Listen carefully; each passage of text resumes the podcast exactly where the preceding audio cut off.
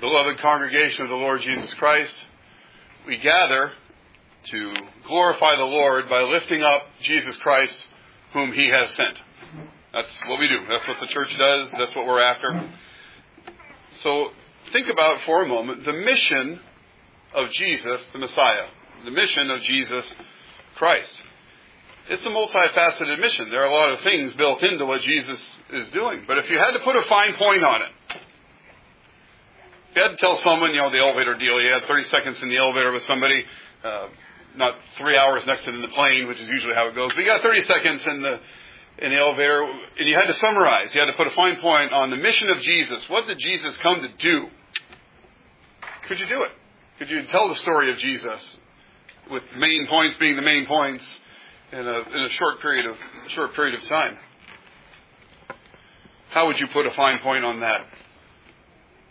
Well, I think as we just heard the word read from John chapter 17, Christ's prayer, we, uh, I, I hope along with me you're feeling like you're wading into territory that's beyond our pay grade, you know, and maybe we are all the time in everything uh, as far as it goes, but I think sometimes we land in text of scripture and it's like, oh, uh, we're dealing with something particularly special and and particularly revelatory. There's God revealing stuff in this that's more than we would expect and deeper waters than we might want to go into. Jesus himself is, and this is what I would maybe say if I had the 30 seconds or five, and uh, you know, you know, five seconds and then 25 to elaborate maybe. As far as it goes, Jesus is the manifestation of divine glory, and he is the living means by which the chosen of God are drawn into that eternal glory. Jesus Christ is the manifestation of God's glory. Now we can look around and say, well, the glory of God's manifest all sorts of places. True, you're right.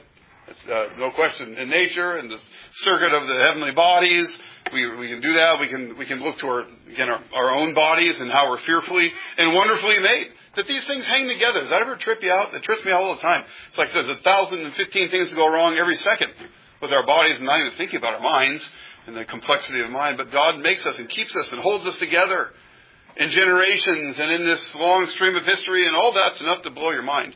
That's enough. But really, the glory of God isn't just manifested in history or manifested in creation, but is manifested in that man that walked on this earth for 33 years and then left us. He is the manifestation of the glory of God in the flesh and the, the way by which, through whom, we enter into and share in the salvation God has, even His own glory. You'll want to have your finger, of course, in Romans chapter 11 as well. But look at the last verse of Romans 11. I turned right to it. The last verse of, of Romans 11 is I think again the, the, the very capstone of praise uh, of these full, fulsome 11 chapters of, of Paul's teaching. I want you to think back for just a moment about the various things that Paul has taught us, that he brought to the Roman Christians, who again he'd never visited. He wanted to go there. He wanted to have fruit among them, just like he's had fruit among other Gentiles. And he wanted to go from Rome and keep, he had, you know, Paul had his plans, but he hadn't been to Rome. But he wanted to write them of the shared death of Jews and Gentiles. Okay? Uh, all of us, not just God's chosen people. That's an important thing, because there's always this Jew-Gentile thing going on in Paul and in the early church. But it's there. It said the Jews are lost, the Gentiles are lost, we're all lost. There's none good. No one stands before God. Everyone sought out their own devices. And then, the salvation of God then, to all. And as we get here at the end of chapter 11, God can, God puts all under sin and condemnation that he may have mercy on all because the whole thrust of these first chapters is it's all about the mercy of God. It's all about God's gracious work in sinners who can't do something by themselves, who can't approach unto God, but whom God has approached through the incarnation. And that's what I'm saying, the, the very manifestation of the glory of God, but it's a hidden manifestation, isn't it? I say, I say Christ manifests the glory of God, but those who are around him, some people saw that. Remember, Peter says, well, people say you're a prophet and everything else, but we know you're the son of the living God. And remember, Jesus says to him, well, you're blessed, Peter, because your heavenly Father has revealed that to you. Flesh and blood didn't tell you that. your Heavenly Father did. It's, God, it's God's grace. God makes us awake. God shows us our wickedness. God shows us the glory of Christ. Uh, God shows us how we're baptized into Him. That we're to reckon ourselves as dead to sin because we died with Christ. Right? And, and, to, and to live in righteousness because we've been raised with Him. That's what our baptism is. It's not just a little washing with water that makes us think or, you know, we got a picture of or something like that. It does make us think, and we do have pictures of it sometimes. Uh, but the point is that by the very washing with water in the name of the Father and the Son of the Holy Spirit, by a minister called to this and given the keys of the kingdom, that you're actually connected to Jesus, the Christ of God. And you're therefore to reckon yourselves dead to sin because you've died with Christ and alive in Christ Jesus and living that way because you're buried with him in baptism and raised with him in the same. That's one of the labors that Paul gets through. But then he goes through also the struggles of the fallen of the flesh, even in the human, even in the Christian side of things, and, and, and not doing what we want and knowing what the Lord requires, but not doing it, and knowing what the Lord tells us not to do, but doing that instead, and, and this, this struggle that we have as, as Christians. Hope you remember that. I hope you remember reading chapter 7 and, and all the things we struggle with there and how Paul finally says, I'm a wretch and who's going to save me?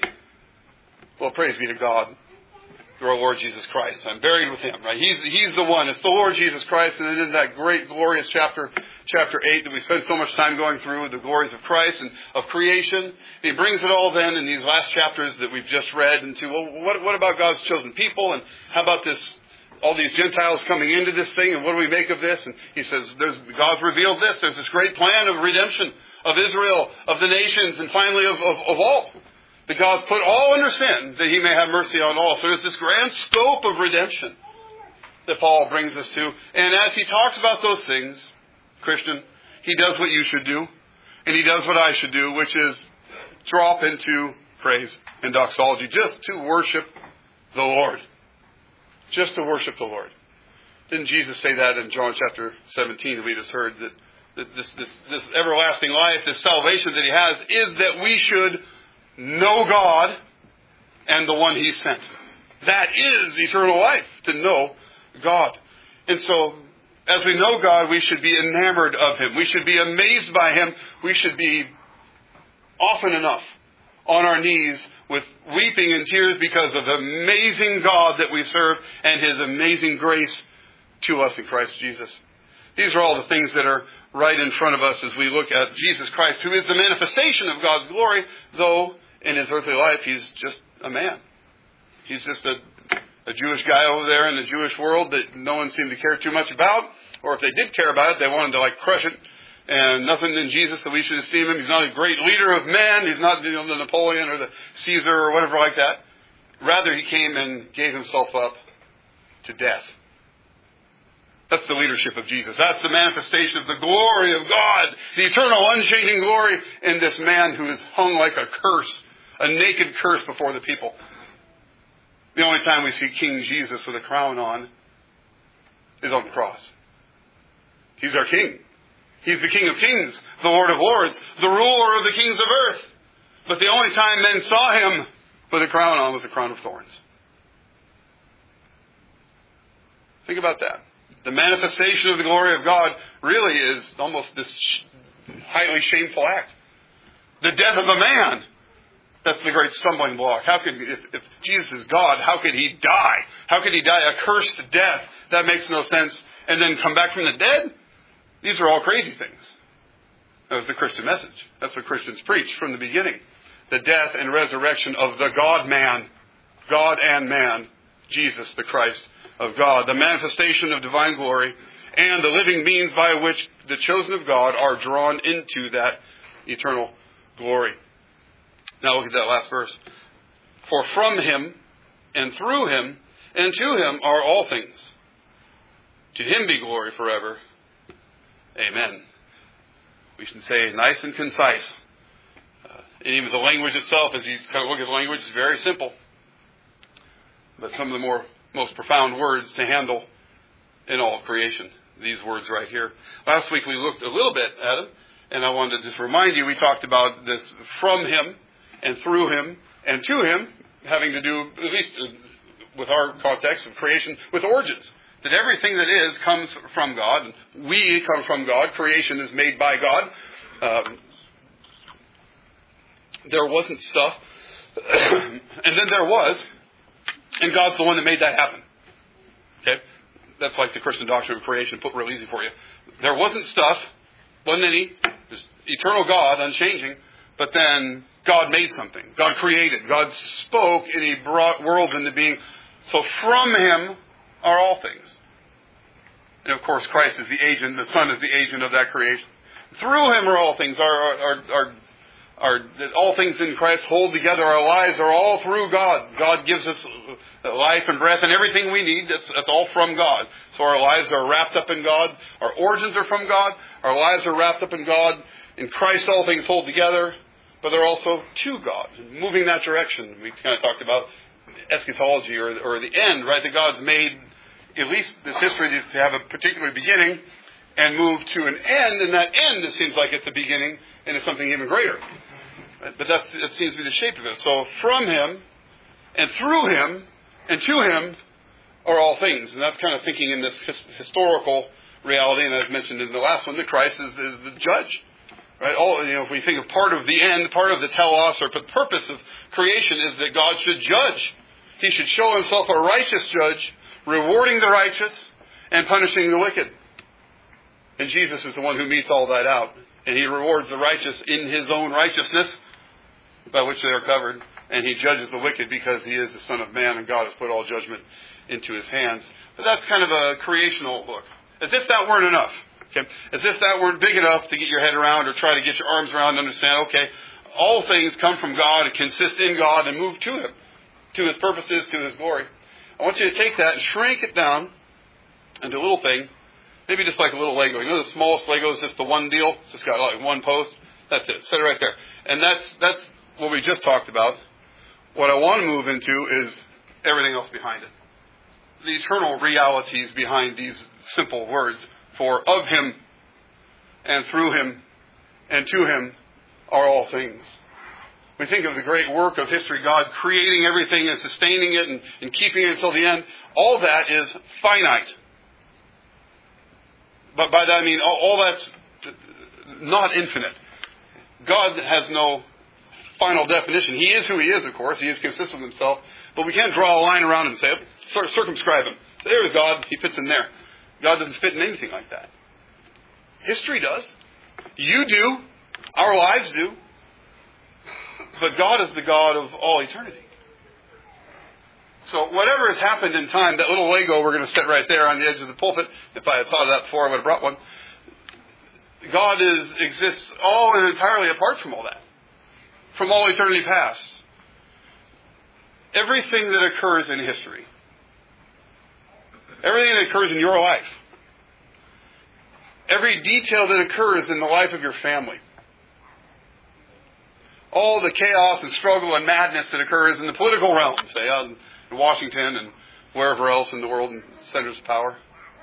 Every detail of all of that has been planned by God from all eternity. Every detail of this little Lego, which, by the way, the Lego is enough to blow your mind all by itself, but we back up from that and say all of this, in detail, is planned by God from eternity past, if you want to talk that way. This, this creation and the work that He's doing as far as forming the worlds and bringing us into existence and sending His Son in to redeem us and all this is all in time. It's all finite. But God, from eternity past, as it were, had planned it all out in excruciating and particular detail. That is to say, kind of like micromanaging. And all the little details. It's, it's a bad thing when, when I think we try to micromanage ourselves or people try to. You get that at the work sometimes where a boss will give you a job. Say, just do it how you want. And then come back around and say, yeah, but do it this way. And yeah, but do it this way. And kind of lean over your shoulder and kind of, you know, bump you along as far as how they want you to do it. So that, that's irritating when a boss does that. Sometimes they need to do it. Uh, it's irritating when people do it. But God has micromanaged, we'll say, every single detail of every single reality, of every single molecule that ever existed. Of Him are all things. God's planned all this from eternity. And we might stand there and scratch our head and marvel and say, well, how does that work? How is it so? And I don't know that we need to come up with an answer. I think asking the question is the right thing to do. So how is it, how is it God can be God and yet make us and, and work with us and continue with us and strive with us? Because He's God. But we have to imagine, have to remember, have to keep in our minds that God has all these things.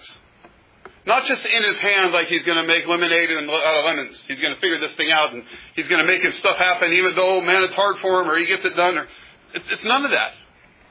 We can talk that way about God, and I think in certain ways the Bible does, but it also reveals to us that all things are decreed by him. Every detail of everything. He has planned out and purposed in advance. Some people bristle under that. Too bad. Too bad. I say read, read Romans or read Ephesians chapter one. See how even the very predestination and the, the, the God said these things are going to happen, I'm going to get you here, are all based upon the fact that He rules over all things, all details, according to His will. So we think about the origin of our our existence and the existence of the world and so on. That's all part of this. This is all God's eternal plan because of Him are all things. Eternity past is God's.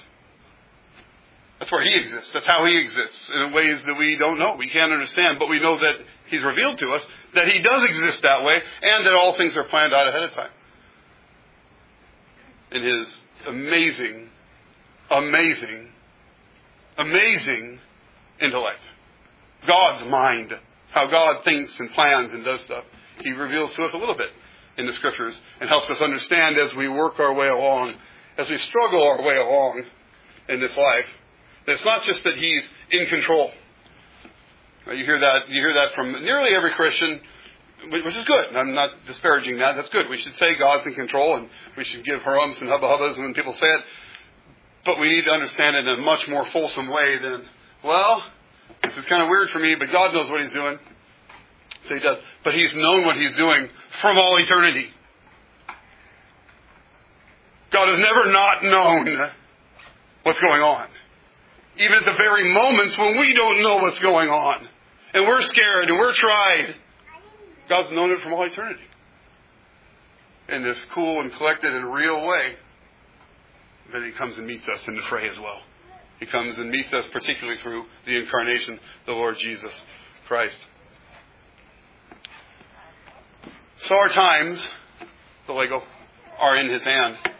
They're all His. It's all planned. It's all planned down to the very detail. And then He creates and He works with us here, and He sends His Son into this crazy mess in order to redeem it. To show His own power and glory manifest for the elect that they should believe and receive forgiveness of sins and eternal life in Christ Jesus. but the glory of God also manifests in the destruction of his enemies. And that's through the Bible and through the Bible and through the Bible. It's not just the salvation of God's people and the joy of that, and that is joyful and that is awesome, but I, I challenge you, Christian, for the joy also, and I think we'll understand this much more readily in eternity, the joy of God's justice upon sinners. That the justice of the Lord meted out is a glorious thing. And we'll find that as well in the Lord Jesus Christ who metes out justice in the future. So God has all this. He has the origins, He's got our daily lives, and He's got eternity future. Christian, I don't know what you think of heaven. You think of, you know, probably all, all sorts of strange ideas, mostly from cartoons as kids, I think. We get strange ideas from heaven, about heaven. Uh, heaven is where God exists. It's His realm. It's His place. It's his, where he, he rules, and He's created this earth, the heavens and the earth, or the creation. And the point, one of the points of the incarnation is to fuse them, to bring them together, that the, the reign and dominion of God, the, the throne of God should be on earth among men. That he should rule in the midst of his people. So I want you to think forward a little bit, not just about eternity past and God decreeing everything that, that comes to pass in time, the Lego, but also the destination of that Lego. God alone is eternal. God alone has no beginning, exists of himself from all eternity. But he's made each one of us to live forever. Every person, the drunk that's down in the doorway, that's in his own vomit. That guy, the CEO driving his Bentley, living in a $25 million home, that guy too, and everyone in between and sideways and whichever direction you go. God's made us in his image, and he's made us for eternity. We don't exist eternally in the sense that the God does, but he's made us to exist everlastingly and manifest his glory in the redemption of his people through Jesus Christ and the judgment of his people. So I want you to consider that future. Where is God taking us? What amazing glories does He have for us? Not just in our daily lives and in the, in the years in the future. Sure, those two. I mean, the Lego counts. But it keeps going and going and getting better and getting better. We never come to the end of coming to know God. That is eternal life. That we should know God and His Son, whom He has sent. So I, I want to take the, the, basically what we talked about last week, shrink it down, and step back and say, God is the God of all of that. Of Him, and through Him, and to Him are all things. Everything is of God and from God. I'll read a couple different verses. They kind of say similar things, and maybe you can get them in your mind and think about them as well. 1 Corinthians chapter 8 and verse 6 says, Yet for us there is one God, the Father, from whom are all things, and for whom we exist, and one Lord, Jesus Christ, through whom are all things, and through whom we exist. One, one God, by which we exist, and for whom we exist, and there's one Christ, the Lord Jesus Christ, our Lord, through whom are all things, and through whom we exist. Ephesians chapter 4. There is one body and one spirit, just as you were called in one hope that belongs to your call. This is the unity of Christianity. One Lord, one faith, one baptism, one God and Father of all, who is over all and through all and in all. So you can see the expansive nature. This, it's all about God. It's, it's not just like there's a God period like that, you know, we have one day a week we worship the Lord, and then there are six we don't. It's kind of like that. That's not how it goes. There's one week we have one day in the week we have to worship the Lord, the Lord's Day, but we serve Him and worship Him with all of our lives, all days. It's the same thing as the tithe principle. You give the tithe of the ten percent to indicate the holiness of everything. It's all into God. It's all His, and we see this revealed over and over again in Scripture that of Him and, and, and through Him and to Him are all things. Flip back to Isaiah 46, starting at verse 8. Remember this and stand firm. Recall it to mind, you transgressors. Remember the former things of old. For this is the point that God declaring Himself here and showing Himself. For I am God, and there is no other. Now we just sang Psalm 93, I think, in, uh, right before the the reading of the word, and where it talks about the other gods and and so on. And, and we, of course we understand idolatry. There are idols. People make up gods and serve them but there are real spiritual forces as well that people latch onto and, and form. But God says, there isn't another one like me, though. There are spiritual forces you can grab onto. There's stuff out there in power you can tap into. Don't do it. Come through, come to me through my son. There's no one like me. I am God and there is no other. I am God and there is none like me. Verse 10. Declaring the end from the beginning and from ancient times, things not yet done. So God says, I'm like this. There's no one like me. I can stand at the beginning and tell the end. I know the end from the beginning. Now, how does God know the end from the beginning?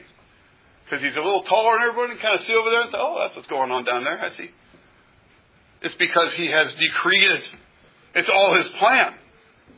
It's God who has planned all these things. He knows the end from the beginning because he's decreed the end from the beginning. Not because he's a great perceiver and perceives things well, though, that be said, he is a great perceiver. The greatest. He perceives all. But he knows all. And he's decreed it. He knows the end from the beginning. And from ancient times, things not yet done. We peer into the past, into those ancient times. I love to look into ancient times, partially because they're misty. It's weird to see things just emerge out of the mists of the past, and we don't really know how it came about. Take Stonehenge or something like that. It's as simple as some rocks, right? We don't really know how the, those rocks got there. Right? there's a lot of things in the past that are interesting and murky. The future is even murkier than that. We know very little about it. We know just what God has decreed. But that's what he's saying here. From ancient times, I'll tell you the very future times, because God knows it all. For of him and through him and to him are all things. God revealed, God has revealed himself as absolute. God over all. And I mentioned that just kind of a quick, uh, it wasn't supposed to be like a dig at the Mormons last week or Latter day Saints, but I'll do it again. It's not a dig, it's the truth. They're polytheists. Right? Just like any Hindu. They're polytheists. They believe in many gods, not just one God. Okay? The Bible doesn't teach that. It teaches there are many gods and many lords, and some of them are spiritual powers, others are made up, and all that kind of stuff. God is God over all of it. And if we're going to break it all down to something, it's not the, the little Lego we're talking about. It's not small enough to compare the infinite absoluteness of Almighty God, who is Almighty God, and there is none Uh, other. God has revealed himself as absolute, God over all, God over time, God over space, God over eternity. He is God over all. And Jesus has, he's made himself manifest. He's shown himself in this man, the Son of God, for us and for our salvation. And all that for his glory. All that for his glory, which moves us into the second part here. God exalting doxology. This will help you if you go to John chapter 17 again here. I think sometimes we hear the word glory, we might think of brightness, you know, like an overwhelming uh, heat or brightness or some kind of traumatic experience. I think R.C. Sproul had coined the phrase the trauma of holiness, uh, which is, say, coming into contact with the holiness of God and having it be overwhelming in an amazingly scary way. Right? God, God Himself in His glory and His holiness is a, is, is a holy God and is scary. The weight, though, I think is the important aspect of this word glory. Uh, it means something heavy. I think Dennis Turry was talking about that as far as uh, the word glory and, and, giving weight or intention to, to people as you talk to them or to the Word of God as it's preached and so on. Glory means weight, or sometimes we would say gravitas. You'll hear that sometimes. The, the kind of the seriousness or heaviness by which we understand somebody, or importance. The glory of God, His weightiness, His gravitas, His importance. What's weightier than God? What has more seriousness and weight and glory than the true and the living God? This is Jesus reveals and taps into here right at the beginning of his prayer. Let's read these first words in chapter 17. He says, Father, the hour has come. Glorify your Son, that the Son may glorify you, since you have given him authority over all flesh to give eternal life to all whom you have given him. We'll stop there for just for a moment, take a quick side step on that third verse. I just ran into a friend of mine who posted something saying, limited atonement colon, a doctrine seeking a scriptural basis. I thought, you know, it's silly. Um, because there's one right there. John 17 is full of them, actually. John's full of them. Uh, and it's, it's a, it's a, you know, this thinking of the intent, the divine intent in the atonement can be challenging because I think there are different dimensions of the atonement that we need to think about in the Bible. We can't read them all as just pulled into one like I think Calvinists might tend to do because of our five points. I think, oh, okay, well, the atonement is God's elect from all eternity. He's chosen them, and uh, He's created, and they're fallen, so they're helpless. Uh, so He needs, we need God to work in us. So we have, you know, election, total depravity, irresistible grace. But then He sent His Son to redeem whom? The whole world. Yeah, Bible says that.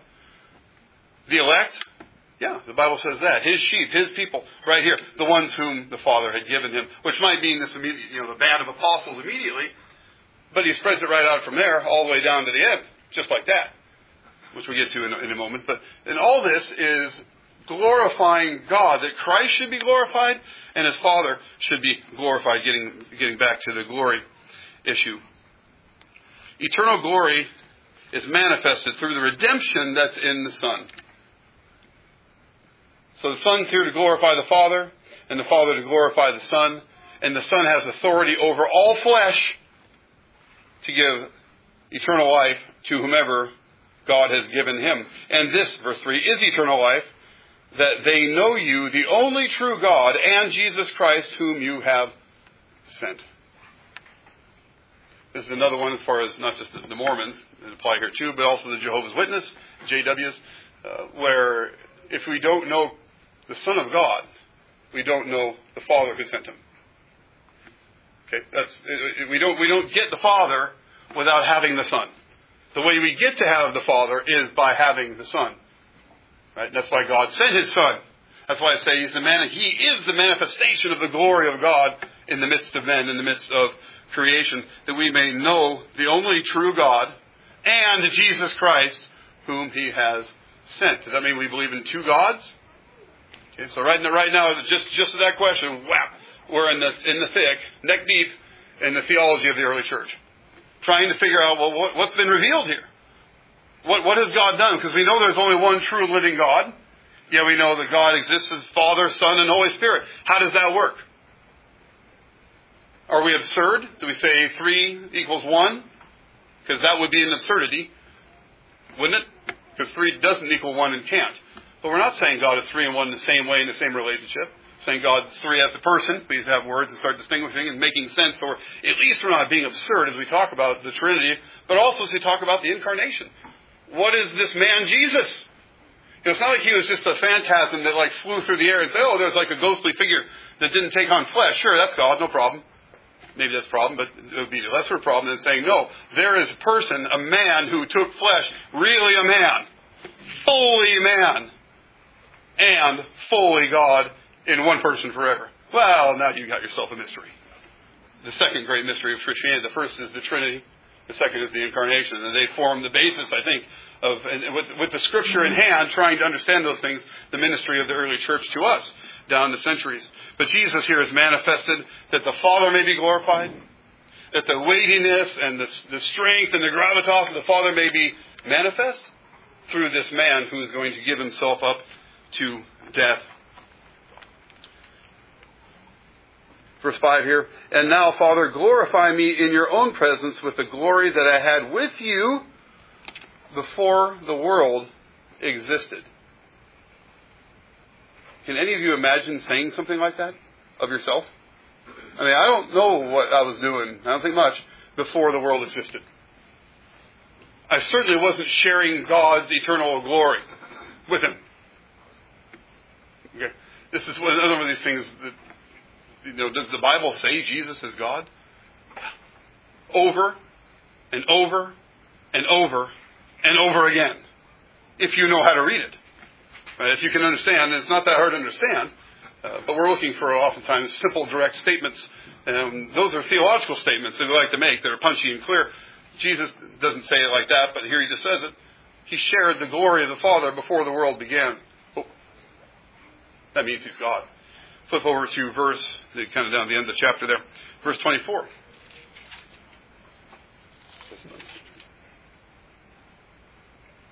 He says here toward the end of his prayer, Father, I desire that they also, these disciples, these ones he's manifested the glory to, give eternal life to, they should know God and know him, and so on.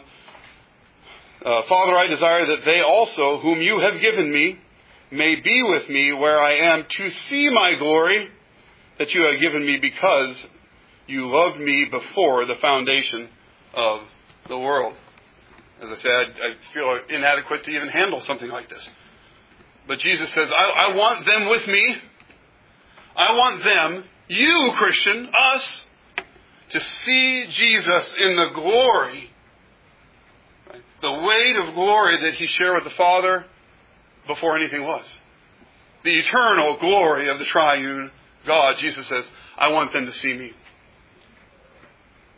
The church has always talked about a theology of vision versus the theology of faith, or, or the doctrine of vision versus the doctrine of, of, of the way. Christians, we're on the way. We're on the path. We don't see yet. And we get glimpses, spiritual glimpses of the glory of Christ. Hopefully you're getting one this morning of the glory of Christ. But he says, no, I want them to see me in my glory that I had with you, Father, before anything ever was. That's where we're going. To join in with this glory of God, this Trinitarian glory of the one undivided God, whom the Father sent his Son to redeem us, to not only manifest this glory that the Father should be glorified and that he be glorified, but that we be drawn into it as well. That's the side of glory over here. Right? It's from him, through him, and to him. In all eternity, with all glory undiminished.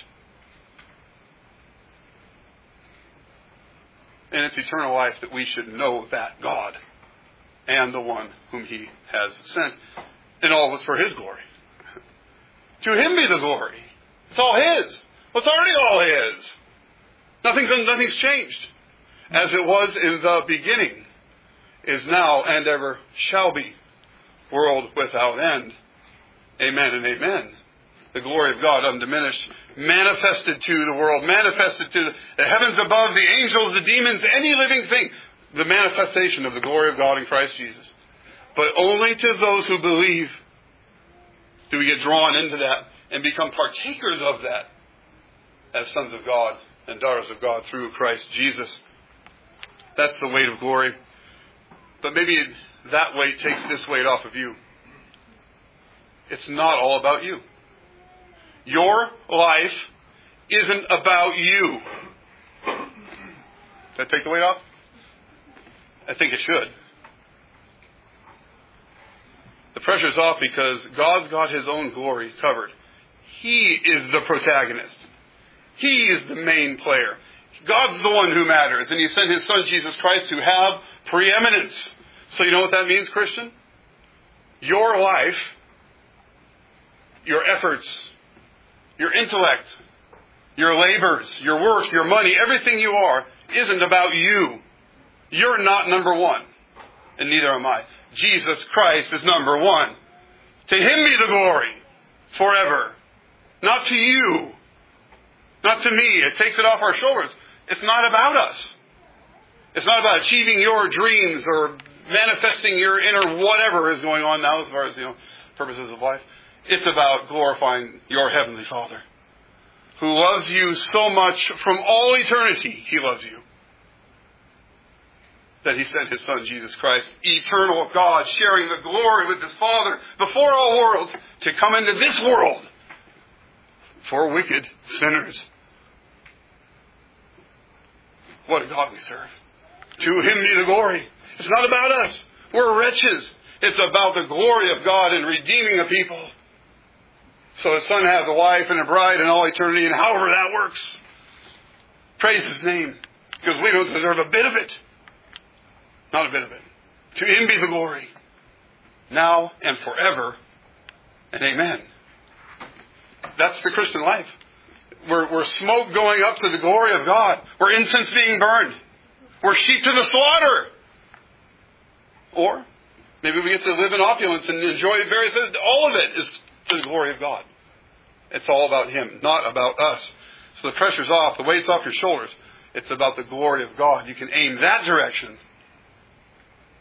In that sense, you'll find no disappointments whatever. Because if it's about your glory, I think you'll find many disappointments. But if it's about lifting up Christ Jesus, building the kingdom of God, receiving that kingdom, the pressure's off. But God does call us to service. As we share in His glory, we grow in that. We grow in our service to the Lord. So to God alone be the glory. Takes the weight off of us. We don't have to store up our own glory. We don't have to act like we're the man or it's all about number one. It's not. We humble ourselves before the mighty hand of God, and He lifts us up. So what's the mission of Jesus then? Here's what we think for from him and through him and to him are all things. To his name be the glory forever and ever. What's the mission of Jesus? To manifest that glory and to draw the elect into it.